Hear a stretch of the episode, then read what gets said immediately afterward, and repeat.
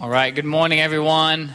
Welcome to Ridgeview Bible Church. Glad that you're here worshiping with us. Glad to see um, lots and lots of new faces. Uh, really, really excited that you are here.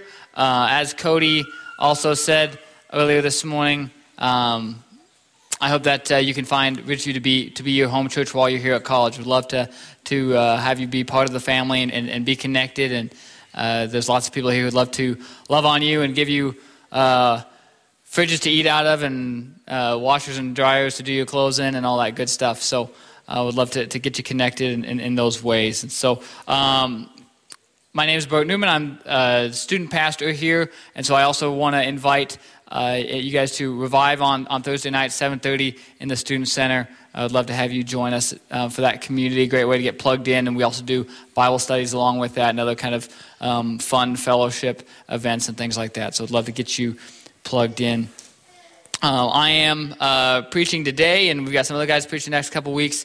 Um, as as uh, you might have gathered from Cody, we're kind of in a transition period, and so we'll have a, a vote on that uh, after church this morning. But uh, I've been uh, doing just kind of a short two week series in the book of Luke. So I'm in Luke 10 this morning. If you want to turn to Luke 10, uh, verses 38 through 42. Um, last week I did Luke 8 and kind of talked about this overall concept of missing out. Uh, and uh, last week we talked about this idea of, of, of, missing out. One way that we miss out on Christ, that we, that we miss out in the, the good news of the gospel, is to having uh, the wrong idea of who, of who Christ is. And uh, today we're going to kind of find another way that we can miss out. So let me read Luke 10 38 through 42. Now, as they went on their way, Jesus entered a village, and a woman named Martha welcomed him into her house. And she had a sister called Mary who sat at the Lord's feet and listened to his teaching. But Martha was distracted with much serving. And she went up to him and said, Lord, do, not, do you not care that my sister has left me to serve alone? Tell her then to help me. But the Lord answered her, Martha, Martha, you are anxious and troubled about many things, but one thing is necessary. Mary has chosen the good portion which will not be taken away from her. Let's pray again. Father God, we need your help this morning uh, to, to understand the scriptures, to know the word. Father, we live a life with many things. We live in, in many ways a, a distracting world, a distracting generation, Father um, and we miss out on what is necessary. We miss out on the good portion, Father. And I ask that this morning we can see um, from this passage, we can see um, from this, this, this true story of, of dear Martha, um, Lord, that we can, we, can, we can see how to enjoy the good portion, which is, which is Christ's word. Uh, Father, help us to see it this morning. Help me to teach this. Help me to um, portray this, and may our hearts and our minds be open, Father. And we, we pray things in your name. Amen. All right, so something that uh, may surprise you about myself is uh, I'm not really what you might call a great athlete. Um, not super athletic, uh, never really have been, never will be, and my children are going to be the same. Um, but there's one thing I've always been really, really good at, and it doesn't really matter what the game is. Um, I'm really, really good, and I think this is I think this is part of athleticism. I think this is part of sports. I'm really good at distraction. I'm really good. Say you're playing dodgeball. That's kind of my, my main field. Um, is uh, is dodgeball. And uh, there's the really good guys. Will say Jim, right? Jim, he's just really good. He can throw those things like a rocket, right? Well, I might not be able to hit Jim with a ball, but I can say, "Hey, Jim," and he looks at me, and then Steve, who's really good throwing the ball, hits him in the face because you can um, hit guys in the head because it's not kindergarten. Um, and he's and he's out, right? And you win, and you win because of distraction, right? Because that person was distracted. And actually, um, distraction, right, is a is a uh, really a tactic, not just for games of lessons. When we, we, we see, if you have done any studying in history of, of, of warfare, um, distraction is something used highly in warfare, where you make it look like a force is here, that, so, so that the main force is here, but another flanking force is coming around. Distraction um, is a great way to win a battle. And distraction is also a great way to lose our focus on Christ. It's a great way to step away um, from, from our relationship with Him, from our intimacy with Him. And I think that's very much what this passage is getting here. I think it's very important. Uh, even if you look at, there's a, a book by C.S. Lewis called Screwtape Letters. And in, the, in this book, uh, there's a older an older demon talking to a younger demon and the younger demon's trying to get kind of his new he's, he's assigned a human and he's trying to get this human first to, to not become a christian but then when he becomes a christian to keep him kind of away from the faith and all these things. And um, he's writing these letters to, to, to his uncle Screwtape to get advice. And he has this really bad news that he tells his uncle. He's got really bad news He's a Christian now. He believes, he trusts in Jesus as a Savior, he believes in the gospel, and, and he's a Christian. And, and, and not only that, but he's, he's, uh, he's, he's, he's started to go to church, um, which, is, which, is, which is a really, really bad thing. And, and Screwtape, the uncle, the older demon, says back, he's like, well, not, not necessarily. Not necessarily. Going to church might not be the end of it. Because when he goes to church, here's what you need to do be really easy just point out that the guy next to him has a really funny looking nose. You know, or, uh, or that that lady behind him sings really, really loud. If you can get him focused on those things, then he won't even pay attention to the word being spoken. He won't, he won't hear the word of God being preached, and he will be distracted. You don't, you don't necessarily need to, to win him to Satan, but if you can just get him distracted, then we win. Then we win the game. And that is, I believe, the reason that Luke, this author here, has, has, has written this story and why Jesus teaches what he teaches when he talks to Martha here. So let's, let's jump in. Let's jump into this, these, these short five verses and see what we can gather, see how we can um, fight that concept of, of, of distraction. So um, let's kind of get the setting here. So in this, in this story, Jesus has been traveling. He's been traveling, usually with many people. He's probably with his disciples, maybe a few others. And it says he travels into a town. It's most likely Bethany. Uh, these people here um, are Martha and Mary of Bethany. So it's probably where they're at, is in the town of Bethany. And they come into this town and into this house, and we meet Mary and Martha. Now, you've probably heard those names before. There's lots of Marys in the New Testament. This is, again, Mary of Bethany. Um, some, some things I think are really important to know about these women. women. One is that Jesus loves these women. Um, he uh, cares for them very, very much. Uh, John 11, 5 says that. It says, Now Jesus loved Martha and her sister and Lazarus, who, who was their brother. So this, this family, this was a family who served Jesus, um, who followed him, who were really faithful to him. And uh, Jesus loved them very, very much. Uh, also, something to consider, I don't know if it matters that much, but Mary was probably the younger sister probably because it says Martha did the hosting, so it's most likely that Mary was younger than her. Um, something about Mary. So both Martha and Mary are mentioned three times in Scripture. Uh, one is here. It's all, it's all at the same time. So one is here in this story. Another time is when Mary actually anoints Jesus' feet with oil, similar to last week's story, but Mary uh, did it. And uh, in that story, Mary is doing that, and Martha is serving food.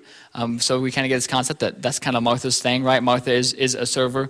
Um, and then the other story is the raising of Lazarus. So Lazarus um, was their brother, and they and and they cared very much um, for Lazarus. And when Jesus came, it says that Mary ran out to Jesus. Right? Mary ran out to Jesus as she was she was doing things, but she she left everyone else and ran to Jesus. And so we see this theme of Mary where she draws near to Jesus. And we see in that story with Martha that Martha comes to Jesus and she says many, many things. Um, she says that, man, Jesus, if you were here earlier, Lazarus might not have died. But she also sings of great faith, um, of saying that, that she believes, she trusts Jesus, she knows the power that he has um, for resurrection. She believes that he is the Christ. And so I say that to say, when we read this story that we're studying now, I think we have this really big tendency to give Martha a bad rap, right?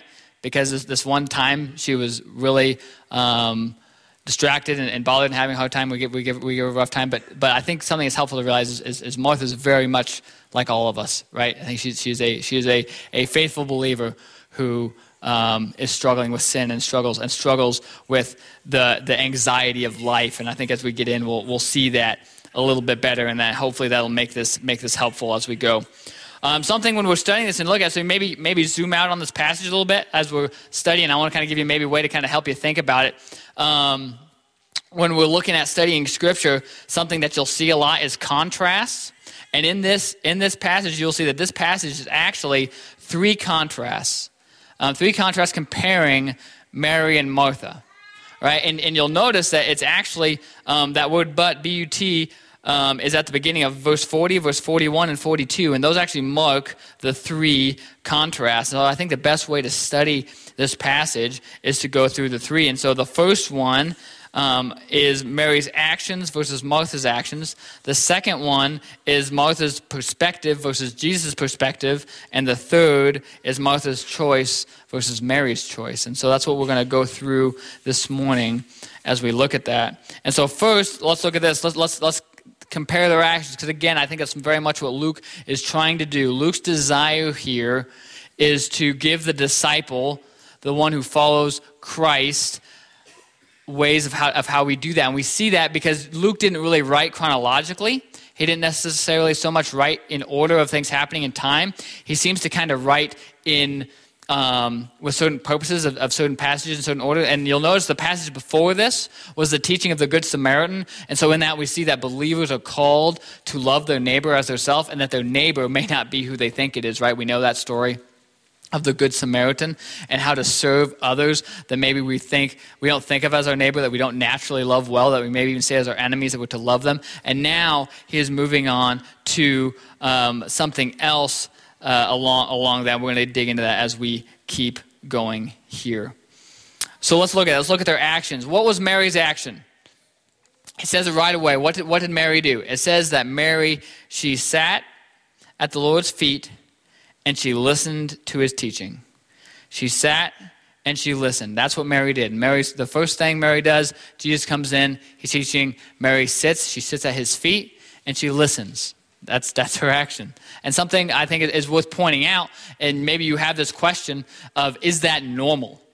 Was that normal in that time for a woman to do that to like a rabbi or to a teacher? And the answer is no, it's not. It is not normal. Uh, that is that is not would not have been the normal thing. But we see here that Jesus very much is for it. He later is, is, is for and, and, and that is something that we regularly see in Jesus. We talked about this last week something that bothered the Pharisees about Jesus that he would let anyone come to him. He would let sinners, he would let tax collectors, in this case, he would let women come to him. But he wanted that to be very clear that that was the right thing, that Jesus was, was he, he wanted to teach everyone. He wanted everyone to know about him. And, and we know that Mary always felt like she could do that because in, in all the stories of Mary, she comes to Jesus. She runs to Jesus at Lazarus' death. She comes to his feet and washes his feet um, when she comes to his house. She's here learning at his feet, listening at his feet. That's that Mary always felt like she could do that, and I think that's because she saw Jesus rightly. Um, that she could do that, and I, and I hope we can even see and take from that as well. So that's her actions. Mary's actions. She sits and she listens to Jesus. And then we see that in verse 40, that first but, this is the first contrast. But Martha, what was her actions? Now you might say that Martha's actions were that she was serving which is true. She was serving, but Luke is not pointing that out. Luke is saying, but Martha was distracted. That's what she was. Sometimes when we, when we read the story, I think we think of this as like, you know, studying the Bible versus um, working with our hands or serving. That's not really the story here. The story here is being focused on Jesus versus being distracted from Jesus. That's, that's what this story is about. And we see that in, Martha, in what Luke is saying about Martha. Martha was distracted. Now, she was distracted with serving. And I'll point out here that she was distracted with much serving. Luke goes out and says, much serving. So I think this is a concept that she's doing a lot, a lot of serving. Um, and, and she probably was. She was probably feeding well over a dozen people and uh, I'm sure it was, it was, really hard, but she was distracted with much serving. So that's our contrast first that Luke is pointing out. Jesus comes into the house. Jesus is in the house. One sister sits and listens, the other is distracted. All right, second contrast. Contrast number two is Martha's perspective versus Jesus' perspective. Now, we get to see these by their actual words, which is really awesome. We actually get to hear what they say. And Martha says this She says, Excuse me. She says, Lord, listen to this. I want you to listen to what is actually on Martha's heart here. Lord, do, do you not care that my sister has left me to serve alone? Tell her then to help me. There's a lot in that, in that little bit, isn't there? Lord, do not do you not care that my sister has left me to serve alone? Tell her then to help me. Let's, let's, let's pull from this kind of what's, what's on Martha's heart. What is, what is she thinking? What is her understanding of the situation? Now, I want something as first to understand. The reason she sees the situation that she sees is because she's distracted. She's asking the question because she's distracted, but she also sees it the way she does because she's distracted from seeing Jesus for who he is and, and seeing the purpose of him being there. But let's, let's break this down. So, what, what is she feeling? What is she thinking? What is on her heart? And the first thing we see here is that she believes that Jesus does not care, right? She believes that Jesus does not care about her, right? We see that in, in that first thing she says. I think it's a rhetorical question. Do you not care that my sister has left me to serve alone? Do you not care? Jesus, do you not care? I am working very hard. I'm serving a meal for all of you. Do you not, do you not care? Do you not care? So her first thing that she, that she believes is that Jesus does not care about her. The second is that she sees herself as alone, which is probably true. Mary's not helping her. It's possible there's other servants in the house, but she sees herself as alone. As alone and we'll, we'll come back, back to that. But I think that's I think that's, that's that's really important. And then the third thing, the third thing that she that she sees that she um, wants Jesus to know, and this is her solution. She believes that the solution to the problem is for Jesus to tell Mary to help her. Right? This would, this would actually fix, fix all of her problems, right? Because one, if Jesus told her that, then Jesus would know that he cared about her. Because something to think about, notice it just says, it says that Martha goes to Jesus. So there's no reason to think that they're off in another room or whatever. It seems to me that Mary is at Jesus' feet and Martha comes right up to him and says, Tell her to help me. And it kind of makes this ultimatum of choosing, right? Like, Jesus, tell her to help me. And if you do, then I'll know you do care about me.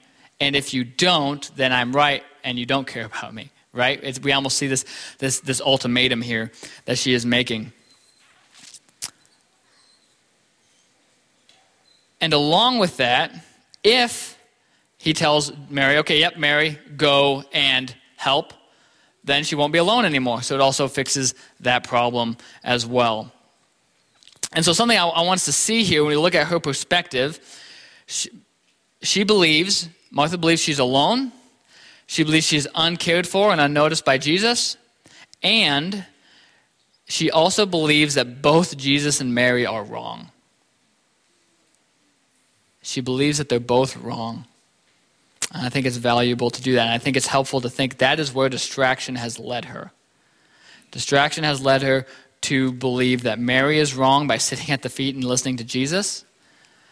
And she's let it lead her to believe that Jesus himself is wrong. The one who she has called the Christ and believes very strongly in um, has called him wrong. So it's led her to a very, a very hard place. And, and, and thankfully, Jesus has a wonderful response to Martha. And, and I guess one more thing I, I will say um, just like in the story of Lazarus, Martha, Martha goes to Jesus and learns a lot from him. It's really good.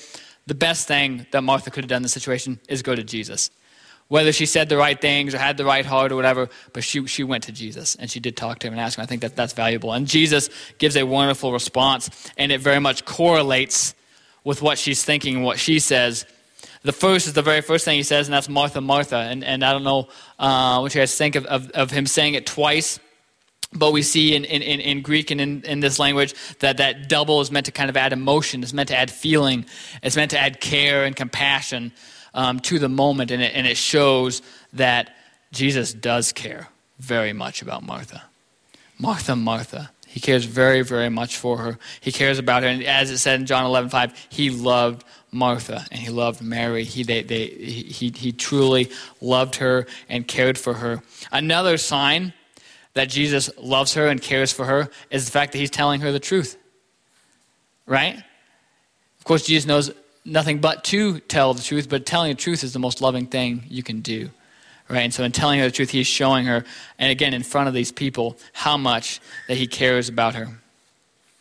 The second thing that Jesus sees, Jesus' perspective of the situation, is not merely that Martha is alone. Notice what he says. He says, You are anxious and troubled about many things. Isn't it wonderful that Jesus sees her heart? That Jesus can, can, can look deeper and say, Look, Martha, I know how you're seeing the situation, and you're blaming Mary, and you're even blaming me, but really in your heart, there's, there's anxiousness, there's anxiety, um, there's trouble. It's, it's, it's troubled. Um, there's fear, there's worry about many things, and these many things are causing you to feel this way. And then the third thing, the third thing that he, that he points out is that the solution is not to tell Mary to um, go and help you. In fact, Mary is doing the right thing. He thinks it's valuable for Martha to know that. That Mary, and we're going to get into exactly what that means. Um, but that Mary is choosing the right thing. Mary is choosing what matters. She is choosing the good portion. And so that brings us to our third contrast between the two, and that's the actual choice in this moment. These short verses, what these two women chose. And so first let's look at Martha's choice. Martha has chosen to worry about the things of the world, right? That's what it says here. It says, You are anxious and troubled about many things.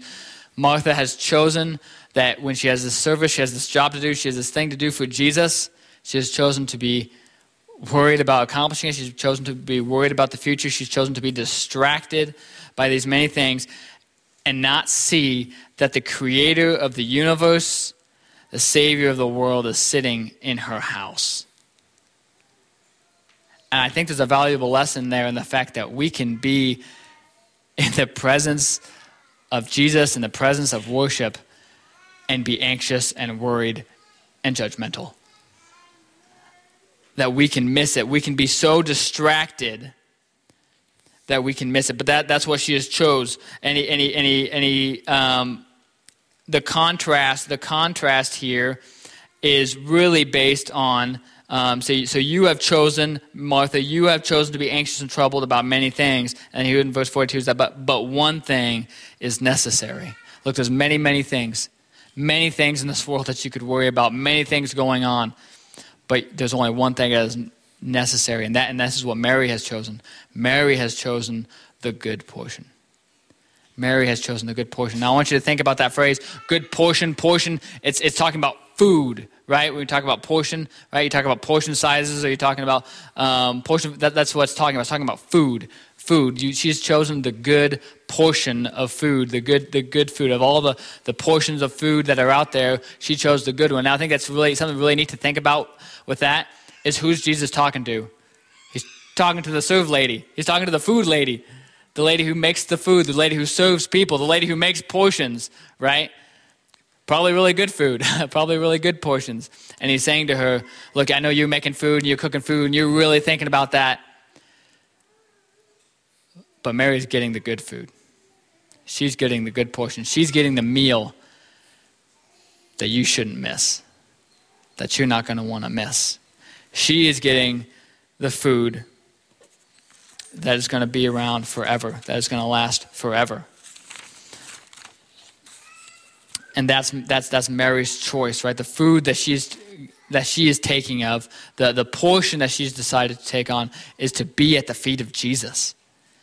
To listen to him, to hear what he has to say. 1 Timothy 4 8 says this says, For while bodily training is of some value, godliness is of value in every way, as it holds promise for the present life and also for the life to come. So Martha is very much focused on this worldly concept, worldly food, worldly um, needs, right? And those things are important and we need those things. This verse says that. But what is, what is of more importance, what Mary is focusing on. Mary is focusing on something that is helpful in this present life and also in the life to come, something that is eternal, like Jesus says here, which will not be taken away from her. right? This is a story about discipleship. This is a story about, about what it means to be a disciple of Christ, what it means to be His.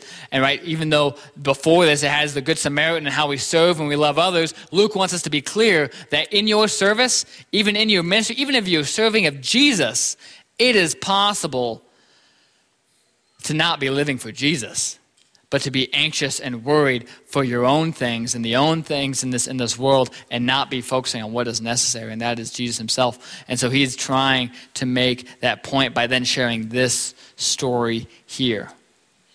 And so what I want to do is I want to I want to begin to bring this home a little bit and help us kind of kind of see this because you um, might find yourself at this man, I feel like I'm a, I'm pretty clear, focused person, not, not, not super distracted. I'm a person who, who uh, keeps focused. And something about, again, about myself, I'm, I'm uh, a very distracted person. As I've, been pa- as I've been studying this passage, I've been really thinking about how distracted I am and how I can be. And, and, and, but I don't think it's just me, right? I don't think it's just me. I think we live in a distracted generation but I also think we just live in a distracted world, uh, and I think it's always been this way. I think Martha, again, 2,000 years ago, was distracted, and so I think this is a very universal truth. And so, I want to do here is I want to look at let's look at some signs. I got four signs here, four four maybe symptoms you might say of being distracted. Okay, these could be symptoms of other things, but there's a good chance they're a symptom of you being distracted. And, and, and I want us to be clear on what we're being distracted from. We're if you're a believer, if you trust in, if you trust in Christ by faith, um, believe in the gospel, uh, you may be distracted from the teachings of Jesus, from his word, from, from, from the teaching of Jesus, from, from the preaching of Jesus, from the worship of Jesus, from all of these things, you may be distracted. And, and here's some symptoms of that. First one is you feel alone. You feel alone. You feel like, and, and I don't mean that you're never around people. If you're in this room right now, you're around hundreds of people right? But you feel alone in a room full of people. Because that's how it was with Martha, right? She was in a room full of people, but she felt alone. She felt alone in what she was doing. She felt like she was doing everything by herself. Um, she felt like no one understood her, right? She felt like the, the creator of the universe, the Christ himself, didn't even care about her, right? That's how she felt. She felt alone. She felt isolated. And, and, and some kind of symptoms of, of that feeling alone, I think, in our, in our modern world, is maybe passive entertainment, right? We feel alone, so we uh, watch, we binge watch things on Netflix, or we play video games for a long time, or we go watch sports on TV, um, passive entertainment like that. Or another thing we can do, and we're very capable to do this in this technological era, is we find people online, on YouTube, on social media, or in books, or whatever it may be, that agree with us, and we feel alone with them, right? So no one in my life gets me, these people get me, and we get drawn into that. That's, that's one symptom of being distracted from Jesus, and that's that you feel alone. The second is that you have anxiety over things going on in your life. Now, obviously, we all have, have, have lives that have challenges and hard things, and we get anxious and we get worried. Um, but that anxiousness is, is, is, very much connected to fear and it's very much connected to and i, I think I see, we see here very clearly distraction right? We see that martha was anxious. That's what jesus says. He says you are anxious of many things and that anxiety comes out in many in many ways right? Not sleeping well at night. There's a lot of physical things right? Not sleeping well at night maybe not breathing really well. Uh, we can't not think about these things the things these many things that we're troubled way but we can't not think about them. Even when we're um, playing with our kids or our grandkids or we're hanging out with others, what we're actually thinking about in our mind is this, is this thing that's just worrying us and driving us crazy, right? If that's you, then it's possible that uh, you are distracted from Jesus. Symptom number three is you place blame on others for your own misfortune. You place your blame on others for your own mis- misfortune. You're, you're, you're angry, you're bitter, and it's not at yourself. Maybe it's a little bit at yourself, but you're angry at other people, and, and it's really easy for you to see that other people's failings is the reason you feel the way that you feel. And if you're like me and, and, and, and I'm going through these and you hear these things, I, I believe at least one of them is probably hitting you, right? and this is the one that I think hits hits me a lot is when these these times come and, and I'm and I'm worried and I'm anxious. I begin to blame other people. And, and, I, and, and part of that blame is you don't see other people rightly. Right? Mary was doing the right thing. Mary was doing the, the perfect thing. But Martha saw her wrongly because she was distracted from Jesus. Because she didn't see Jesus clearly, she couldn't love Mary, her sister, correctly or see her correctly. And I, that is a symptom. If that's you, that is a symptom of being distracted from Jesus. And a fourth thing that, that I'll add in here is that God's word, worship, and fellowship has taken a back burner. If you find that God's word, that prayer, that worshiping and singing, that fellowship with believers, if you, if you, if you just, that is just kind of gone to a back burner and not seemed as important, to, as important to you as other things, that is a symptom that you are distracted from Jesus. That is a symptom that you are distracted from Jesus. I'm not going to end there. I'm not going to end with that list because thankfully Jesus does not end with that. Um, so what I want to do here is I want to I want to cover six things. The first three is I want us to be things that we need to know. Okay, so what we're going to do is, is I want us to figure out Mary. Jesus comes in and Mary chooses the good portion. Martha, who also loves Jesus, is distracted. So what I want us to do is I want us to look at three things that we need to know in order to choose the good portion, and th- three things we need to do in order to um, choose the good portion and, and, and, how we do this. And I think, and again, I think this is for believers, I think for those who are trusting and believing in Christ as their Savior. And then um, these are moment by moment, day by day battles, I believe. And so these truths that we're going to cover, I think, are truths that we need to every day preach to ourselves, that we need to know and learn um, and believe with all of our hearts. So, three things you need to know in order to choose the good portion. The first thing is that you need Jesus. You need Jesus. And not just that fact, but the fact that you need Jesus above the other things of this world. Matthew 4 4 says, But he answered, It is written, Man shall not live by bread alone, but by every word that comes from the mouth of God. You need that bread. You need that portion. I tell you, it's a lot easier to do something when you know you need it, right? When you know you need something, you do a lot more work to try to get it.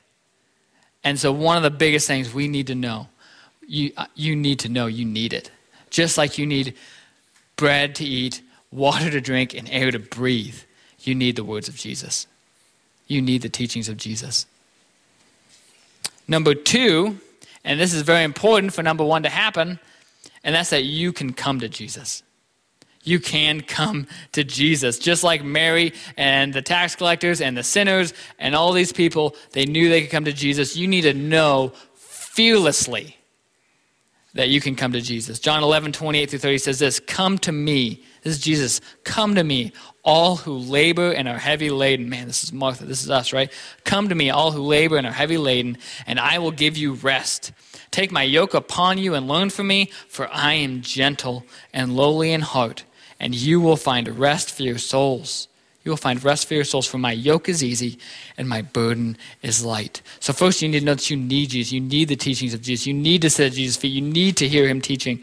Um, and second, you need to know you can, you can come to him. You can come to him um, in intimacy and closeness, and that his yoke is easy, his burden is light. It will be joyful, right? Why don't we do this? Why don't we come to Jesus? Because a lot of times we think it's going to be harder, right? And, and, and there are some hard things about the Christian life, some challenges, but the promise here of Jesus is truly that his burden is light, that he is gentle and lowly heart, that he will love you, that you are hurting and in pain and burdened, and that he will take that from you and he will love you and care for you, and he is gentle and lowly in heart. That is the truth of it. That it is the better choice to choose the good portion, to come to the good portion. And the third thing that you need to know is that there is a fight going on. There is a fight going on for your time and for your attention, and it's not just a worldly fight, it is a spiritual fight. Ephesians 6:12 says for we do not wrestle against flesh and blood but against the rulers against the authorities against the cosmic powers over his present darkness against the spiritual forces of evil in the heavenly places and this goes back to the Screwtape letters right of there is there, there, there, is, there is a power out there. There is, there, is, there is evil out there trying to distract you. It's not just you living this life um, neutrally. It is either you are sitting at Jesus' feet or the enemy is trying to pull you away from Jesus' feet. And again, that doesn't always look like being, doing a bunch of evil, bad things. It looks like being distracted.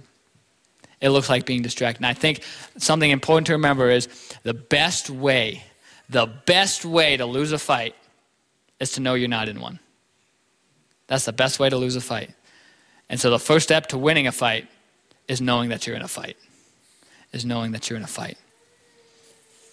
So those are what we need to know. You need to know that you need Jesus. You need the teaching. As a believer, sometimes we kind of have this, this idea that you believe in the gospel and you're saved and you're a Christian, and you're good to go. But that is not the picture here. The picture here is that we need Jesus and we need to sit at his feet and we need to learn from him through his word, through teaching, through preaching, through the, through the church, through fellowship, through these things, we need to learn from Jesus. And second, you can do that. You can come to Jesus. He calls you to come, He asks for you to come. He died so that you can come to Him. And then, third, you are in a fight. And then the final um, three, three things of, of, of, the six is things we need to do. Um, and one thing that you need to do, and this is connected to what I just said, is you need to see Jesus as not just your Savior, which again is super important and huge. That's what we kind of talked about last week, is seeing Him as the Savior of the world, but also seeing Him as your rabbi, as your teacher, as your guide to life, as the person who wants to lead you and loves you and says, Martha, Martha, and knows your heart and speaks to you deeply and listens to your prayers and, and, and guides you with his word and guides you with his people, with his fellowship.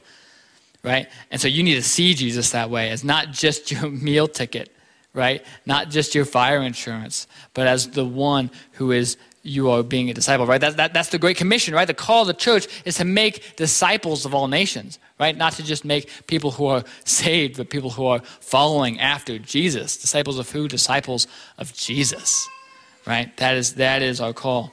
So we need to see that. We need to see Jesus as our teacher, as Mary did, who came right to him and said, Teach me, right at his feet. And we need to do the same. The second is that we need to make the teachings of God's word a priority in our life. One thing is necessary. One thing is necessary, right? There's a lot of things going on. We're busy. We've got a lot going on. But one thing is necessary, and that is the teaching of God's word, hearing God's word, um, loving God's word, being in, in, in, intimacy with, with, with God through, through his word, through prayer. 1 Timothy 4.13 says, Until I come, devote yourself to the public, the public reading of Scripture, to exhortation, to teaching. A lot of passages I could have picked. I chose that one because it is Paul talking to the leader of a church, saying that the most important thing that you can do for your church is that your church devote themselves to reading Scripture, exhortation, and to teaching. Right? And so, so as a body, as a body of believers, we together study the Word. We sing songs of the Word. We have fellowship in light of our salvation in Christ. And in those ways, we make that a priority. And that is a challenge, right? That's a challenge in a lot of ways. It's a challenge on, on that field, but it's also a challenge on the individual field, right? Because it also means that we are called to know God's Word, to study it, to read it, to listen to it, to teach it to our children um, whatever it may be, whatever we may be. And that, and that, is, that is our call. And so we need to make that a priority. And uh, I think in order to make something a priority, you have to see how important it is. And that's, again, what is trying to be done here. And I think the best way to see how important something is, and this is, this is number three of things we need to do, we need to savor God's word. We need to savor the teachings of Jesus. Psalm 119, 103 says this says, How sweet Oh, your words to my taste, sweeter than honey to my mouth. Man, what if that were true about, about the worship of Jesus, about the, the, the praying to God, about the, the hearing from His word, about being felt? What if it was sweet as honey? What if it was delicious to us? And the truth is, it can be. It can be. And it is when that happens, just, just as Mary did, we, are, we can come to the feet of Jesus. And so, in, in conclusion, and thinking about all these things and thinking about these concepts, um, let's think about how, how not to be distracted. Students, we've got a lot of students here. Um, my challenge to you is don't, don't, don't be distracted. Don't be distracted by fear of the future, uh, fear of not fitting in, fear of being alone, fear of not getting things done.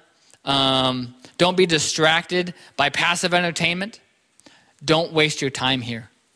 Don't be distracted. You have four years here, maybe more, maybe less, whatever maybe. Don't be distracted. Don't be distracted. You're going to do a lot of things, do a lot of things, right? It's a great time to do a lot of things and meet a lot of people and get involved in lots of clubs and groups and things like that. Do that.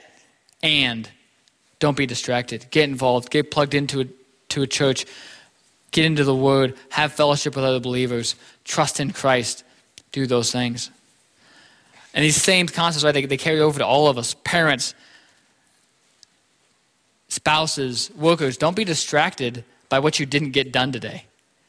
Don't be distracted by what you need to get done this week. Don't get distracted about what you're not going to get done tomorrow. Right? Don't get distracted by the relationships and the issues that you can't fix right here and right now. Right? Don't be distracted by your earthly desires for your children. Right? Do not be distracted from, um, do not be distracted by, by, by, by what you may see as your, your failures, but rather, but rather see what is necessary. Take the good portion that is Jesus Christ. Because Luke wrote this long after Jesus was resurrected from the dead. So he is speaking to a people that are gathering together as believers, that are being persecuted for their beliefs, that are trusting with all their heart uh, in Jesus and following after him, and even many are dying for it. And he is saying to these people, he's saying to them, sit at the feet of Jesus. Keep, keep, keep choosing the good portion. That's a meal that you're not going to want to miss. And it's a meal that you get the opportunity to take every single day. Let's pray. Father God, we need you. You are necessary. Father, you are the one necessary thing. Our life is filled with many distractions, many hard things, many choices, um, maybe even a lot of silly little things too, Father. But Lord, may we not be distracted by those things. May we see and may we know you daily. First, may we believe and trust in you as our Savior, Lord, and then in that, may we daily come to your feet. May we daily take of the good portion, Lord, the portion that can't be taken away from us. Everything else will fade away, but your good portion will not fade. Lord, we ask for that, Lord, that we may not live lives in anxiety and fear and worry, but lives in joy, joyful worship at the feet of Jesus. Praise things your name. Amen.